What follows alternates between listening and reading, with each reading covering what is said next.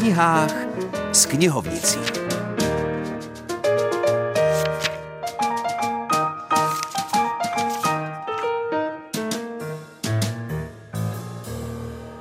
Hezké odpoledne přeje Filip Černý. Do prezidentských voleb zbývá ještě necelý týden, což má dopad i na naši knižní rubriku.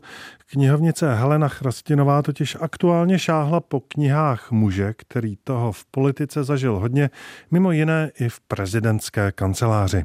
Úspěšný ekonom a spisovatel Václav Rambousek zažil v polovině 90.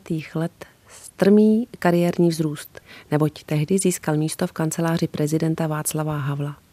Díky této skutečnosti a svému bystrému analytickému pohledu pozoroval a citlivě vnímal dění ve vysoké politice, včetně jejich negativních stránek s intrikami, blamáží a absurditami, které k politice bohužel patří.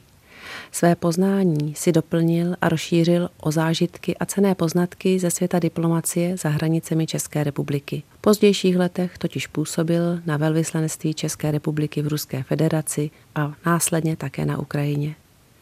Získané zkušenosti byly natolik silné, že se rozhodl vložit a přetavit do knih.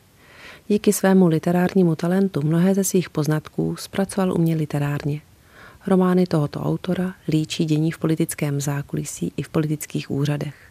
Mezi jeho literární díla patří například protistátní román z roku 2010, Na hradě a v podzámčí z roku 2021. Všežeravý stát je více díl ekonomické a kdo si ho přečte dnes neprohloupí. Navíc možná konečně pochopí, jak stát funguje.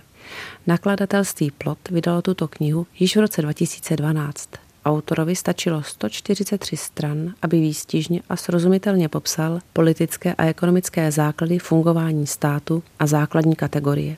Kniha stojí za přečtení, neboť v skutku srozumitelně a zároveň přemýšlivě přibližuje v dále uvedených kapitolách, jak tento složitý systém může díky všem, tedy i negativním aspektům fungovat a ještě se na svého občana občas tváří přívětivě. První kapitola se zabývá hlasováním a jeho paradoxy – ve druhé kapitole rozebírá Rambousek chytré, ale celkově neoblíbené veřejné podnikání v soukromém zájmu. Ve třetí kapitole ozřejmuje funkci omily zdravého rozumu, jako jsou odbory, lobbysté, což má podobně ušlechtilé cíle, dále podnikání v ekologii, chiméru sociální spravedlnosti, tu snad nikdo nepopsal lépe než on, stejně jako mýty veřejných statků. Poslední kapitolu jako racionálně uvažující ekonom nazval důsledky a návrh řešení a patří mezi ně i politicko-ekonomická gramotnost. K níž tato kniha velmi přispívá. Knihy Václava Rambouska prostě i po letech stojí za opakované čtení. A když jsme u toho, tak toto řekl pro jeden publicistický dnes už neaktivní server Václav Rambousek před deseti lety. Ale za mne, jako by to bylo řečeno včera. Dobrý den, sadím se, že v zítřejších novinách vyjde hned několik článků, které budou kritizovat politiky, politiku, byrokracii, korupci, plítvání veřejnými výdaji a pozítří, že to bude to samé.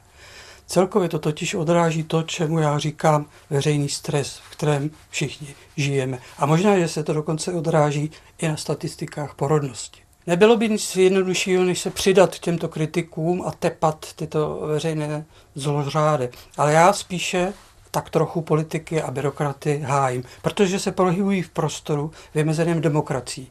A demokracie není konec konců nic jiného než způsob přijímání rozhodnutí. A sama o sobě nezaručuje vůbec nic. Ani to, že ona rozhodnutí budou spravedlivá, efektivní nebo alespoň rozumná. Opouštíme hájemství divoké, leč demokratické politiky a noříme se do kalných a chladných vod 50. let minulého století. Herec Jiří Šesták napsal syrovou novelu Divoká honba. Její děj se odehrává na Šumavě během budování pohraničního pásma a předchází tak jiné šumavské knize Jiřího Šestáka Cestě jinam. Tahle je skutečně jako vymyšlená, tahle ta kniha. To, co mě inspirovalo, že když jsem sbíral materiál pro tu cestu jinam, kde přeci jenom jsem nějak vybíral nějaký reálie a které věci se tam třeba staly, tak tam se mi dostala do ruky fotografie, která zachycuje Rakušany v roce 51 v zaniklé obci Murau, která byla rozdělena hraničním potokem. A oni byli vyhnáni z té české strany a za ten potok, tam bydleli u příbuzných nějak, nějak.